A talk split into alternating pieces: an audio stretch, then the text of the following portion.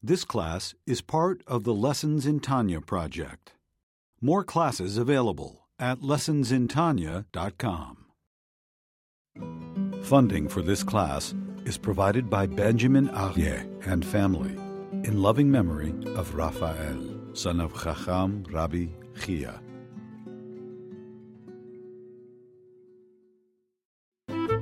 Lessons in Tanya. The Tanya of Rabbi Schneur Zalman of Liadi, taught by Rabbi Ben Zion Krasniansky. Tanya's text elucidated by Rabbi Yosef Wineberg.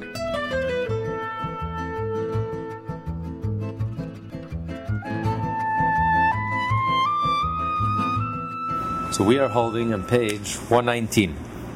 Last week we learned the difference between the three klipot and the klipa which illuminated klipa, the illuminated shell. The three klipot is from which everything that's prohibited derives from. Prohibited comes from, is the word asur. Asur means it's bound, it's tied.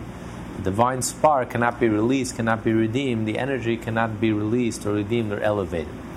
That's what the meaning of asur means. When the Torah says something is permitted, kosher, mutar, mutar comes from the word it's unbound, meaning it has the potential to be released. When something is kosher, all it means is it has the potential to be released. It's entirely up to us, it's in our hands. If we're going to release that potential, elevate that energy, and be elevated by it or not. And he says that this, now he's going to say that this spark is trapped, the divine spark is trapped in the object that's prohibited. The Torah says is prohibited. And now he's going to say how and when these sparks could be elevated. They, the vitality of these prohibited acts, are not elevated from the klipo until their day comes, the time when evil will totally disappear from the world. When death, people call death because they oppose godliness, which is life.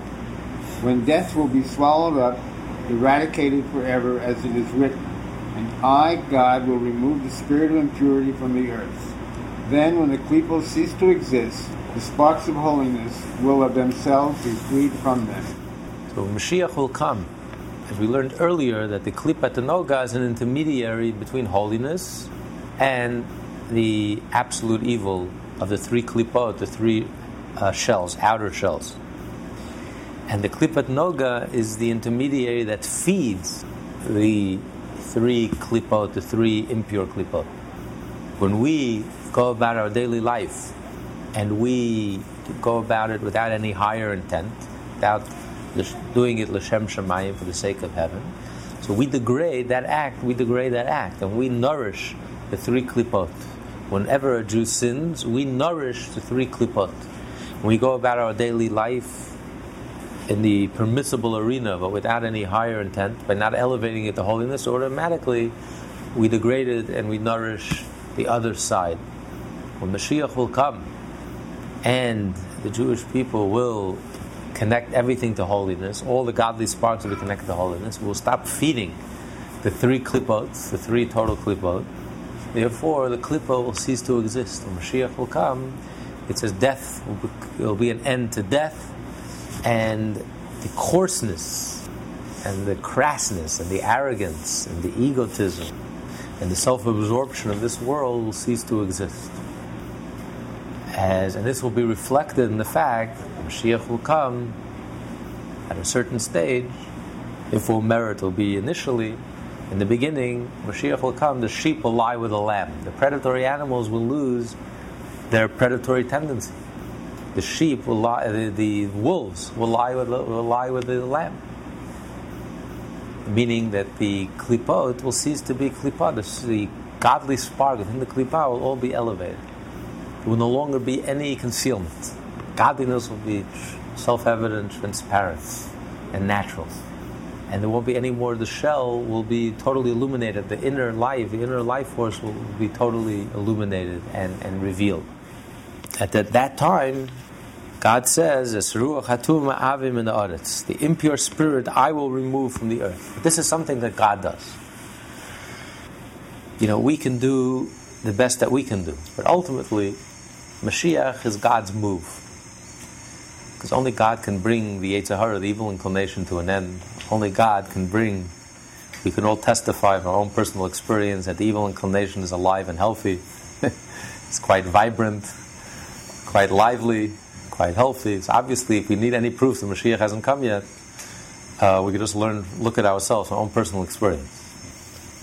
Uh, unfortunately, we still have death, we still have pain, still have evil. Just read the papers, look at the vicious war now in Israel, just ended. So we don't need any proof that Mashiach hasn't come yet. So we can do the best that we can do. We can study, we can pray, we can hope, we can have trust, we can have faith, we can shed tears, we can dance, we can be joyous, we can be optimistic and hopeful and be charitable and kind and compassionate. But ultimately, Mashiach is God's move. At the right time, as a result of the accumulation of all the good deeds that we've done, there will be a moment when God says, I will remove this impurity It doesn't say you will remove. I will remove. God says, I will remove the heart of stone that we all have. And I will allow or hasten the emergence of the, the uh, heart of flesh that we all have deep down inside. That deep down sensitive heart, that soulful heart that we all have, but it's covered up. It's well covered up. Mashiach will come, that inner heart will emerge. So Mashiach is really Hashem's move as the, as the Rebbe used to say, that Mivtza Mashiach, the campaign of Mashiach, is God's Mivtza. We have our Mivtzaim, our campaigns that we have to do. Another mitzvah, another penny in tzedakah, another, another. But ultimately, Mashiach is God's move. And until this moment, he hasn't moved yet. He hasn't made his move yet. So that's one time, one option of how the divine sparks buried submerged, trapped in every object that exists in this world will emerge and will surface. Right now, it's coarse and crass. This world is evil, as we learned earlier. In chapter 6, this world is called the world of evil. The world of klipa, of shell. The shell predominates. And not the good shell, the negative shell. And even the good shell is also a shell, is also a klipa, is also not holy. It's all about I, ego, self preservation. There's no sense of godliness. Mashiach will come, this inner godliness will emerge and surface, and this entire world will become a Garden of Eden, a godly place, a holy place, a connected place, a place where there's absolute life, a place where there's absolute good, a place where there's absolute joy, without any shadow, without any evil, without any pain, without any death. We will not need death to define life because life won't be relative, right? Life will be connected with the absolute God, and life will be absolute. We won't need any evil to define goodness. We'll be absolute good without any sense of evil, without any shadow of evil. You won't need pain to define joy. It will be absolute joy. So this is the, the defin- this is the era of Mashiach, which is actually a purely Jewish belief, purely purely Jewish concept. The world will be absolutely good and absolutely joyful, an absolute life, and absolutely connected, and the entire world will be transformed to this level. This idea is a purely Jewish concept. You don't find this concept in any of the ancient mythologies, not in the Greek and not in the Eastern. It's a purely Jewish concept. And that this transformation comes about as a result of our actions and good deeds, especially our sacrifice. We overcome difficulties and tests and the greater the difficulties, the greater the meaning of that sacrifice. And the more light it sheds, and the greater the intensity of that light that it draws into this world, and the quicker will hasten the coming of Mashiach. But ultimately, the coming of Mashiach will come, God says, I, God, will remove the spirit of impurity from the earth. So then the klippa will cease to exist, and the spark of holiness will be freed from them.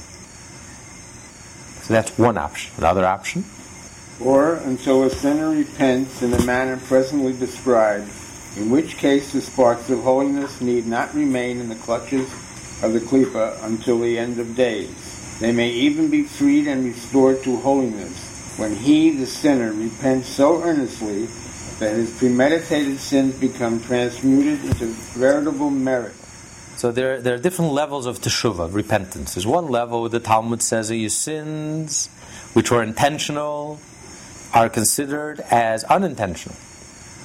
Because when a person regrets his misdeeds, his misbehavior, then if he could take it back, he would take it back. So it's, it's unintentional. In other words, if I knew then what I know now, I would never have done it. So, yes, at the time I did it intentionally, but now I regret it because I was uneducated. I wasn't, I wasn't as mature. I was a childish.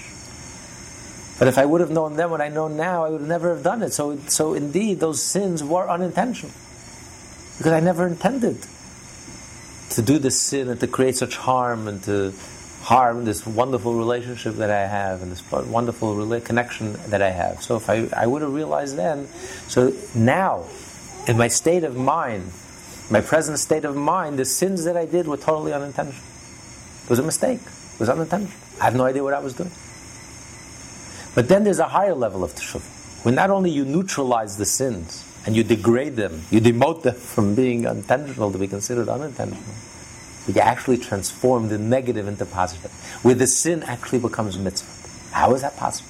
How can a sin become a mitzvah? The commentaries on, the, on this Talmudic passage ask the question how can a sin become a mitzvah? And it's such a difficult question that they say it's impossible. How can a sin become a mitzvah? It makes no sense. They say what that means is that as a result of the sin, you're going to want to make up for that hole. You're going to want to make up for that scar. You're going to want to make up for that negativity. You're going to add, intensify, increase all the positives. So the sin will lead you to increase in, men, in, in, in much merit. You're going to end up having more merit than the tzaddik. The tzaddik doesn't have this urge, doesn't feel a need to make anything up. The tzaddik was always in the straight and the narrow. The tzaddik was always in the wholesome path. So he doesn't feel this urge. He has nothing to make up. He, doesn't have catch up to play. But the tzirashu feels that he has catch up, and he, therefore, when he does tshuva, he's going to intensify and double, double the amount of Torah that he learns, the amount of tzedakah that he gives. So that's what it means that his sins become mitzvot, meaning the sin will lead him to do many, many more mitzvot than the tzaddik. But the Alter Rebbe doesn't accept this explanation because this is not the literal meaning of the Talmud. The Talmud says, page 119, the Talmud says that the actual sin will become a mitzvah. The question is, how is it possible? How can a sin become a mitzvah? This is achieved through repentance out of love of God, coming from the depths of the heart, with great love and fervor, and from a soul passionately desiring to cleave to the blessed God, and thirsting for Godlike a parched and barren soil thirsts desperately for water. For inasmuch as till now, until he repented, his soul had been in a barren wilderness and in the shadow of death, which is the Sitra Achra, and had been far removed from the light of divine countenance in the greatest possible measure. Therefore, now that he repents out of love, his soul thirsts for God even more intensely than the souls of the righteous who have never sinned. The righteous tzaddik, ever close to God, is like one who always has water near at hand. His thirst is never so intense. The penitent, however, finds himself as if in a desert, where the very absence of water causes his thirst to burn with greater intensity. As the sages say, where penitents stand, not even the perfectly righteous can stand. For as explained earlier, the tzaddik lacks the penitent's intense yearning for God. So Alter Rebbe explains, how is it possible that the actual sin itself becomes mitzvah? So he says, it's because it's the sin that actually caused this intense love to God, this intense thirst. It's because this person was so hungry and thirsty and so parched that he hasn't had a drop of spiritual nourishment, that he has this intense yearning and desire to God. When a person always has access to water, you take it for granted.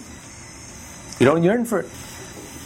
During daylight, the sun is shining, you don't yearn for the sun. But if you're in the forest and it's pitch black and you hear all these creatures howling and you're scared to death, and suddenly you see a tiny match, you would appreciate that light becomes so precious. You've been wandering for three days, not a drop of water. You're in the desert, not a drop of water. You can't find a well, you can't find anything. And then you find a drop of water. Is there anything that will taste better than that drop of water? The thirst, the intense yearning, that drop of water you'll find so pleasurable because of that intense thirst and yearning. Someone who always has water available to them, you take it for granted. You don't feel that intensity, that yearning. So it's precisely because of the sin. The sin creates, catapults a person and creates this intense yearning.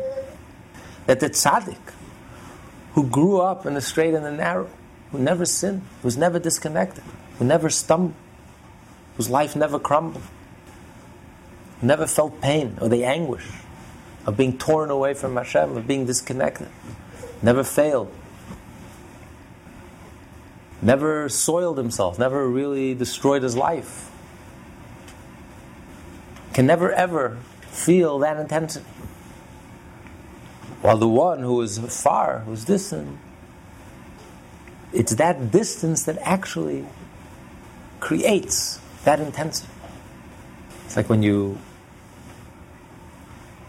a needle. In order to shoot the needle, you have to create a vacuum, and then when you create the vacuum, then that creates the. Then you're able to shoot the needle.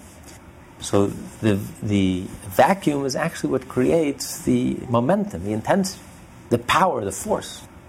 So the power of the Baal Teshuva is much greater than the power of the tzaddik, the intensity.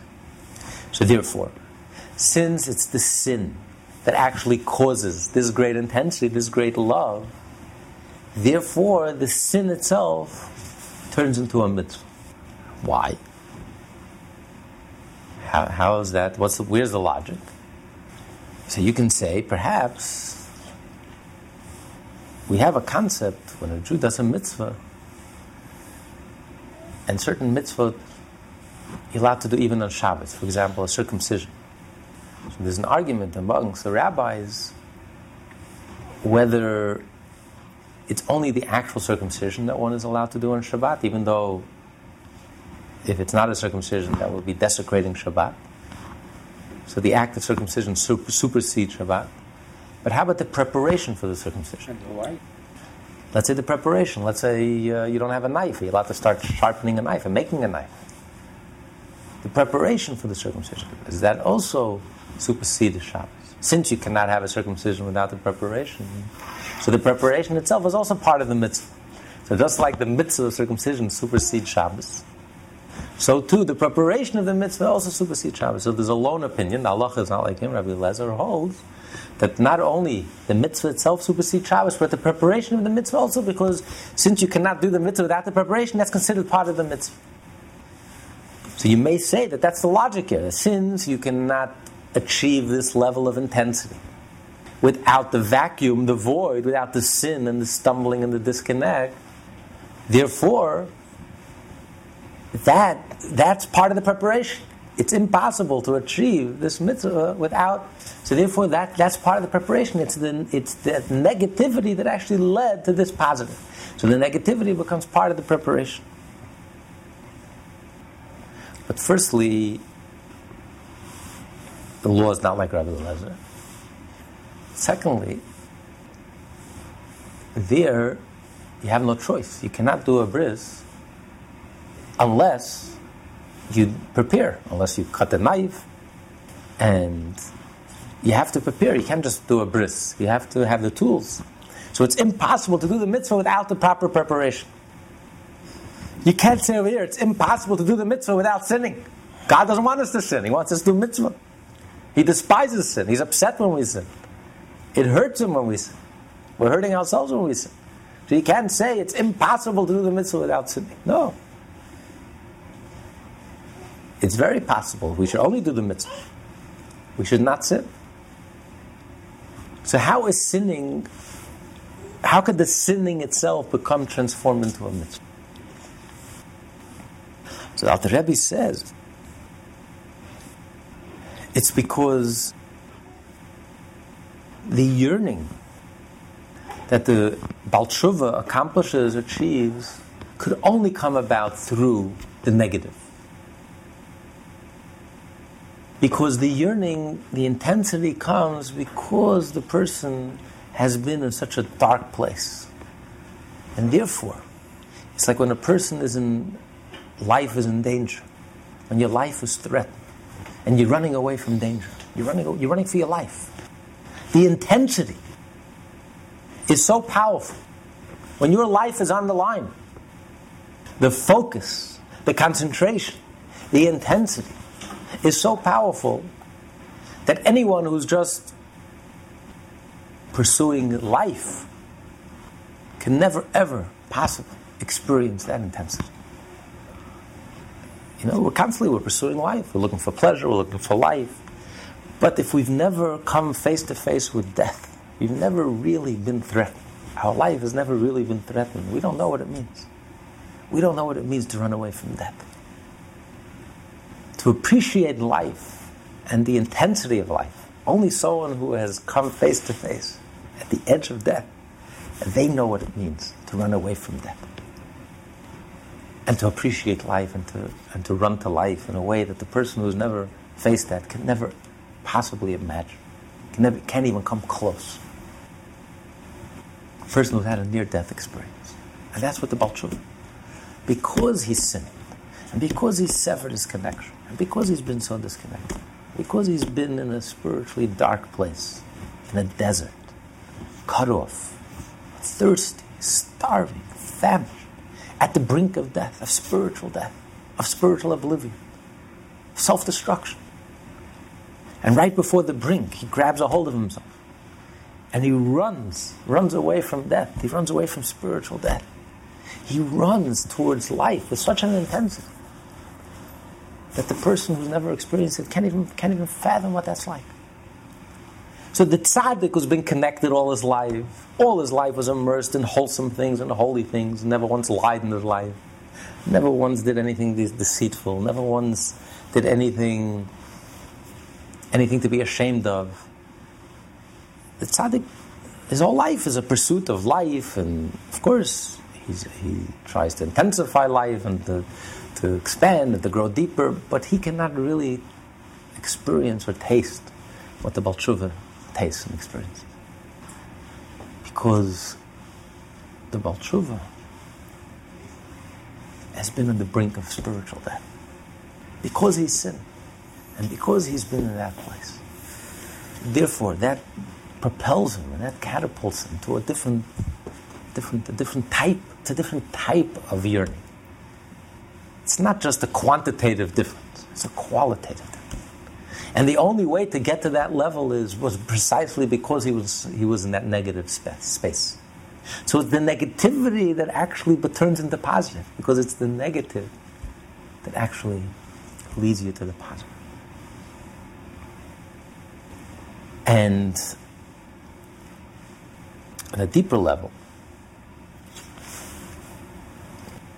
Hasidic philosophy explains that where does klipa come from? Klipa. Impurity, evil, negativity.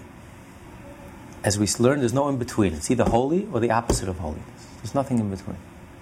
The greater the potential for good,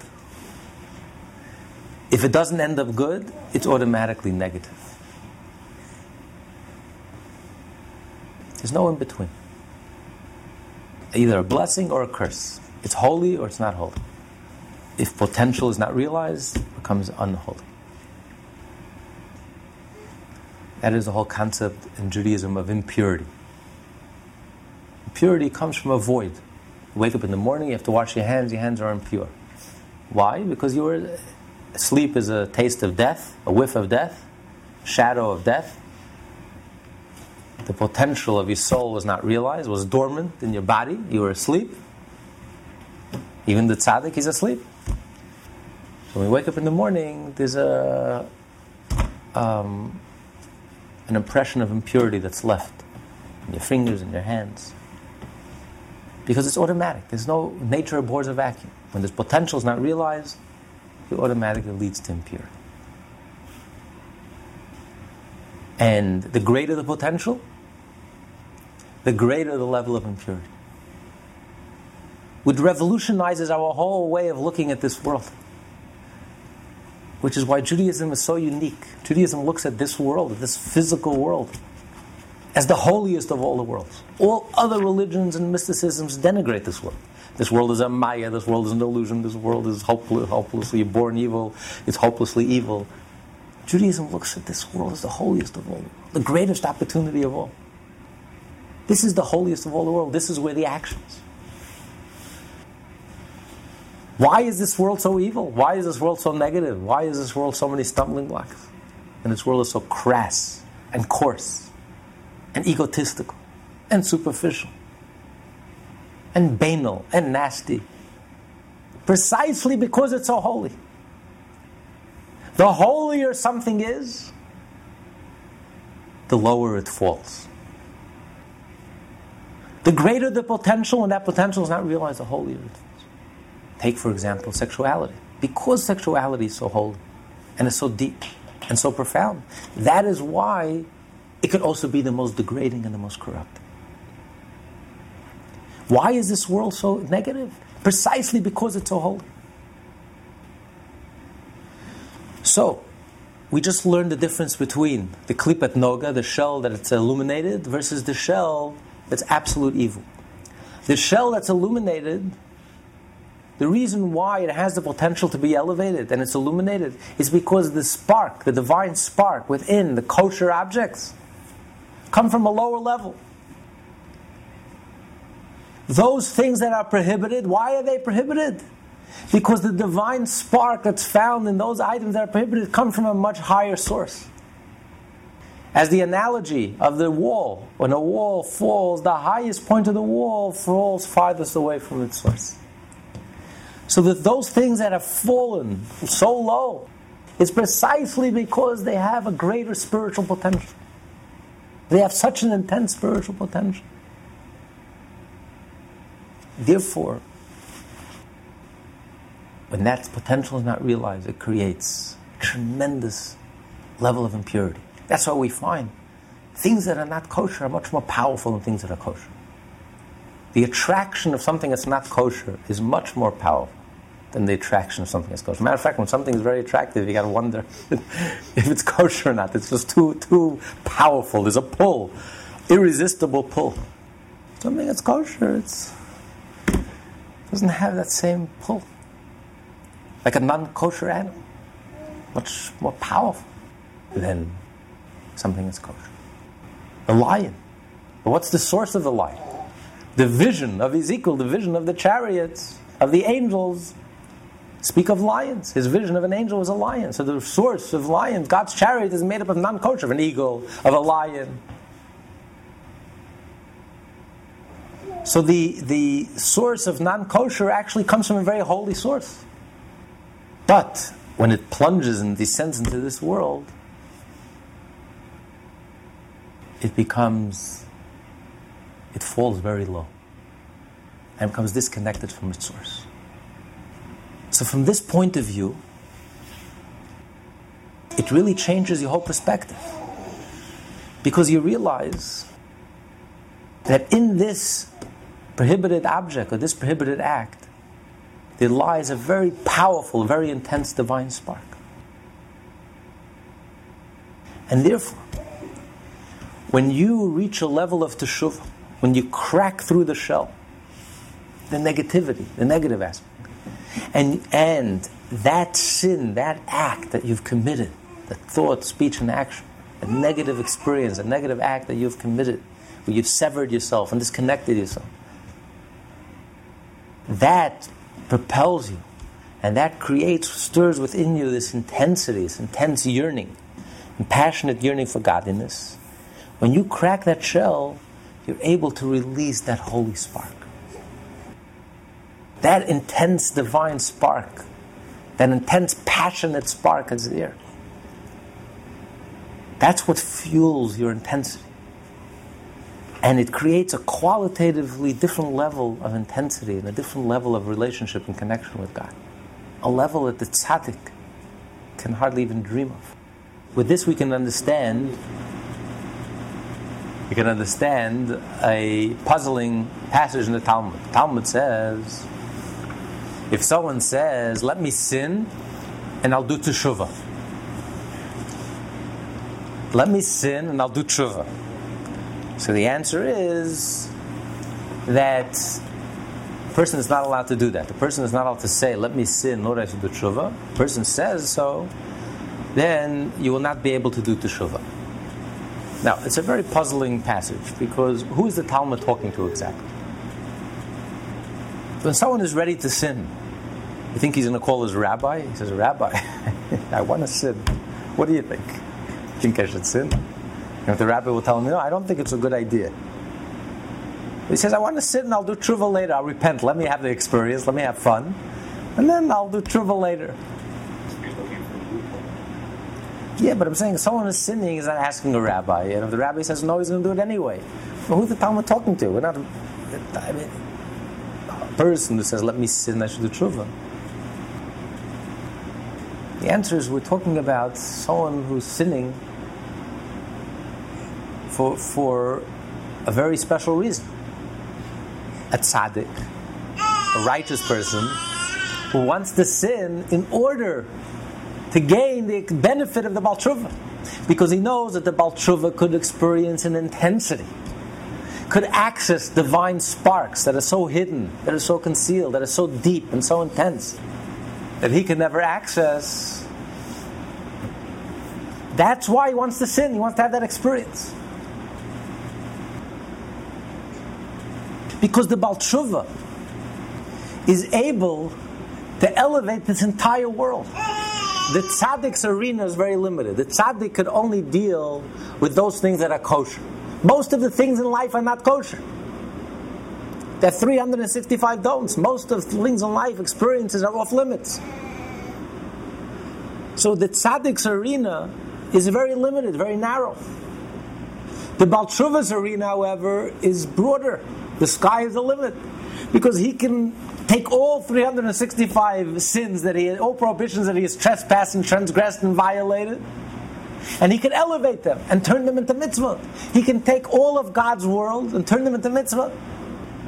So the person who sins is like a, it's like a secret agent. He is sent behind enemy lines. He has to, we disconnect him. We have no connection to him. If he's caught, we don't know him. We disavow him. We know nothing. He's on his own. But really, he's a secret agent, and he's working for he's working for the home team because he can he can go places that a soldier can't go. He's an agent. He's covert. He's under the radar. He may not even know it. But when the sinner, why does God allow for sin? What's the intent, the divine intent? What's the purpose of sin? Because to do teshuvah. Because the Baal Teshuva has the ability to elevate all of the sparks, all of the godly sparks. Take every human experience, even those that are off limits, that are prohibited, and elevate them. The godly sparks. And therefore, the tzaddik doesn't want to be left out. So the tzaddik comes and asks the Torah, Am I allowed to do this? So the Torah's answer is it's a serious question. The Torah is not talking to fools. Person comes to rabbi, I want to sin. The Torah is going to address a fool. Don't sin, it's not a good idea. Who are we talking to? The Torah is not talking to a fool, the Torah is talking to a tzaddik who's thinking. Let me sin in order that then I can do teshuvah, so I can be elevated to a higher level. I can transform the negative into positive. I can access those intense divine sparks that otherwise I can never access. And what's the Torah's answer? It's a serious question. And the serious answer is no, don't do it. Why? Your calculation is a calculation, but don't do it because once you sin, there's no guarantee. once you cross the other side, you can get lost. There's no guarantee that you won't lose it and you won't come back home. Many have sinned and have not come back home. If many have crossed the other side and you become corrupted and jaded, and the pull is so intense, there's no guarantee. It's very difficult to come back home. You tell the story the great master, Hasidic master, Rabbi Yitzchak Berditchev, once met the, the playboy of his town. And he turns to him and he says, You know, I'm jealous of you. I envy. He says, Rabbi, you're envy? You're jealous of me? He says, Yes. He says, Could you imagine if you will do teshuvah? The higher level of teshuvah? Teshuvah out of love? and you will transform all your sins into mitzvot, all the negatives into positives. You'll have many more mitzvot than I can possibly have, and not just many more quantitatively, because you'll have 365 don'ts will turn into mitzvot. Qualitatively, your mitzvot will be of a different level, of a different dimension, of an intensity, a closeness to Hashem that I can never possibly even dream of. There's two versions. One version is he took it to heart and he became one of the most righteous, upstanding citizens of Berditchev. And he didn't went much closer. What? And He the, did went much closer. uh, that's the other version is he turns to the rabbi, he says, Rabbi, if you en- if you're jealous of me, wait till tonight. really be jealous. But um, but that's that's the idea of the Baal the Baal Because the divine energies that exist in this world are so powerful. The reason why this world is so negative and so evil and the pull towards negativity is so powerful, towards deception, is precisely because they have such a holy spark, because it's so holy and so powerful. Judaism looks at the same reality as everyone else and reaches a different conclusion. We are the holiest of all the worlds. All religions look at man, they say man is a beast, a wild beast. All he can think about is mud, sensuality, self, ego, self gratification. That's the sum total of man. And man is a hopeless beast. Judaism looks at the same reality and says, on the contrary. Why is it that man has addictions? Man suffers from addictions. You don't see animals suffering from addictions. When was the last time you saw an animal overeat, overdrink, overdose? They have relations once a year, twice a year. Why is it that only man has an insatiable appetite? Insatiable hunger. It leads to addiction and self destruction. Judaism teaches us it's precisely because man is essentially divine and godly. At our core, at our essence, we are divine and godly. And therefore, we yearn for something undefined, for something godly. And that's why we have these powerful addictions. So we look at the same reality and we come to a different conclusion. 180 degree opposite of everyone else. The reason why this world is so corrupt and so addictive and so self destructive and so dark is precisely because it's so, the light is so powerful. The energy in this world is so powerful. Nothing in heaven or in the heaven of heavens could compare with the power and the intensity of the light, of the divine light that exists in this world. The greatest potential. Where do we touch the undefined part of God? It's only in this world. It's found in this world. And that's why we have the potential to sink so low. Why this world could be so decadent and corrupt and self destructive. As the Nachmanides, who made Aliyah to Israel in his elder, old, elder age, and he describes the land of Israel. It was desolate, devastated. And he writes, the Mishnah says that there are 10 levels of holiness in the land of Israel. The land of Israel, Jerusalem, the Temple Mount, and then within the Temple Mount itself, level, level after level, till the Holy of Holies. And he describes, he says, it appears that Israel, the holier it is, the more desolate it is. The greater the level of holiness, the more destructive. And that's the way it works. The greater the level of holiness, the greater the potential. When that potential is not realized and there's a void, it leads to the lowest degradation, the greatest corruption. So the sin itself becomes a mitzvah. Because the sin itself, what's the motivating force behind the sin? Where's that energy coming from? Deep down, internally, that energy is really a powerfully positive energy, a very intense energy. So powerful That when it comes, when it shattered and it came into this world, it expresses itself in such a negative, destructive way. But it's a powerfully positive energy. So when the Baal Teshuva does teshuva and he cracks through the shell, and he accesses that energy, that that love and that passion and that holy holiness, that fire is something that tzaddik can never even dream of even touching. Because he can't access that level of holiness. So the negative itself is transformed into positive because deep down the negative is really positive. It's not what it appears to be. It's, it's negative, but why is it negative? Where is it coming from? At, it, at its root, at its source, at its core, at its essence, it's a very holy spark. And the holier the spark, the lower it falls, the more decadent and corrupt it is. So when you're able to access it and to reach it, it elevates you and leads you to the most powerful places. Which explains why Isaac wanted to bless Esav. Isaac knew who Esav was. He was a lowlife, a bum, a hunter, a rank materialist. But yeah, Esav saw the potential. Where does this come from? Where did Esav, how did Esav turn out to be so decadent and corrupt? Precisely because the root and the source of Esav is very profound, very deep, very powerful. It comes from a level of holiness that's even greater than Yaakov's.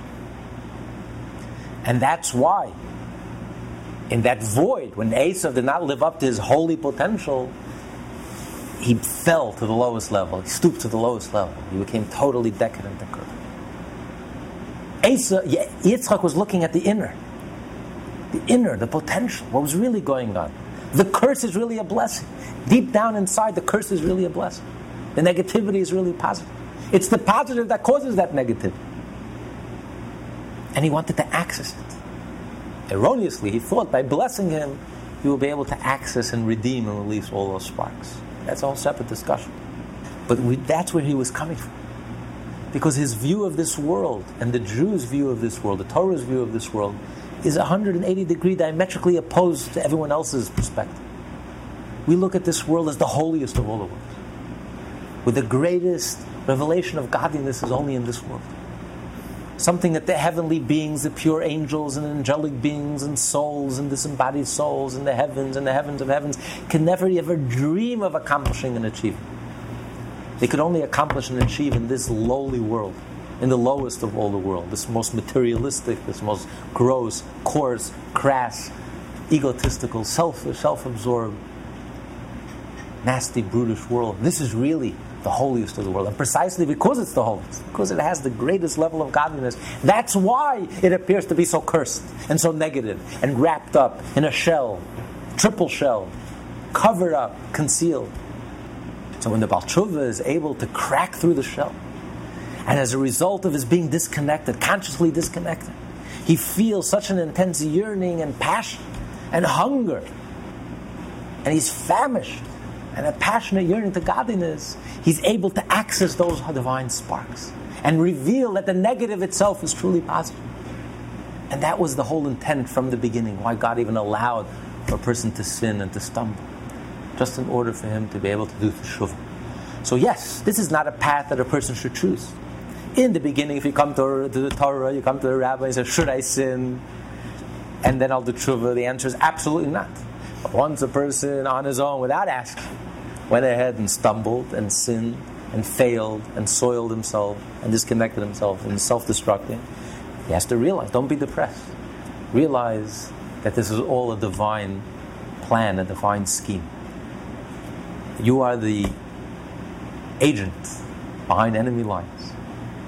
There is no visible connection to home base, but you are really working home base. And your mission is to elevate all of God's worlds, to elevate even those experiences, human experiences are off limits, and to reconnect them and elevate them back to godliness. Adam sinned to do greater tshuva than he than if he had stayed righteous. Yes, that's what the Midrash says. Ultimately, everything was divine scheme. Ultimately, God wanted this because only by sinning, only by falling, Could he reach a higher? could we reach the highest level. So that's why God allowed all these sins the sin of the golden calf, Adam's sin, and everyone in our own personal life, our own personal journey. Why does God allow us to fail and to stumble and to, ultimately the divine purpose is not that God is pleased with sin. Sin is the, against the divine will. It's it's a horrific experience. It's painful. It's self-destructive. But ultimately, the ultimate purpose behind behind it all is that God wants us to do teshuvah, to reach those sparks, the deepest sparks, the holiest sparks, the most inaccessible sparks. And that also explains how the exile progresses. As we go, as we progress within the exile, it gets darker and darker and darker. The sin, the lies, the crassness, the coarseness, the egotism, the lies, the deception only becomes more and more prominent. Because right before the coming of Mashiach, with each passing moment of the exile, we have to reach and access the deepest sparks, the holiest sparks that have fallen the farthest away from the top of the wall. That's why the most negative experiences, as time progresses, we keep on going, reaching deeper into the exile, a darker aspect of the exile, because we have to elevate the deepest, highest, most intense sparks, which will usher in the coming of Mashiach. As our sages say, where penitents stand, not even the perfectly righteous can stand. For as explained earlier, the tzaddik lacks the penitent's intense yearning for Hashem. Only concerning repentance out of such great love has it been said that the penitent's premeditated sins become for him like virtues, since through them, through the sins which previously had distanced him from Hashem, he attained when he repented to this great love. Thus his sins affected him in the same way as mitzvot. They brought about within him a greater love of Hashem. In summary, it is possible even now, before evil completely disappears from the earth, to extricate the vitality of forbidden acts from the people through repentance out of love of Hashem. Okay, let's we'll stop here. This class is part of the Lessons in Tanya project. More classes available at lessonsintanya.com.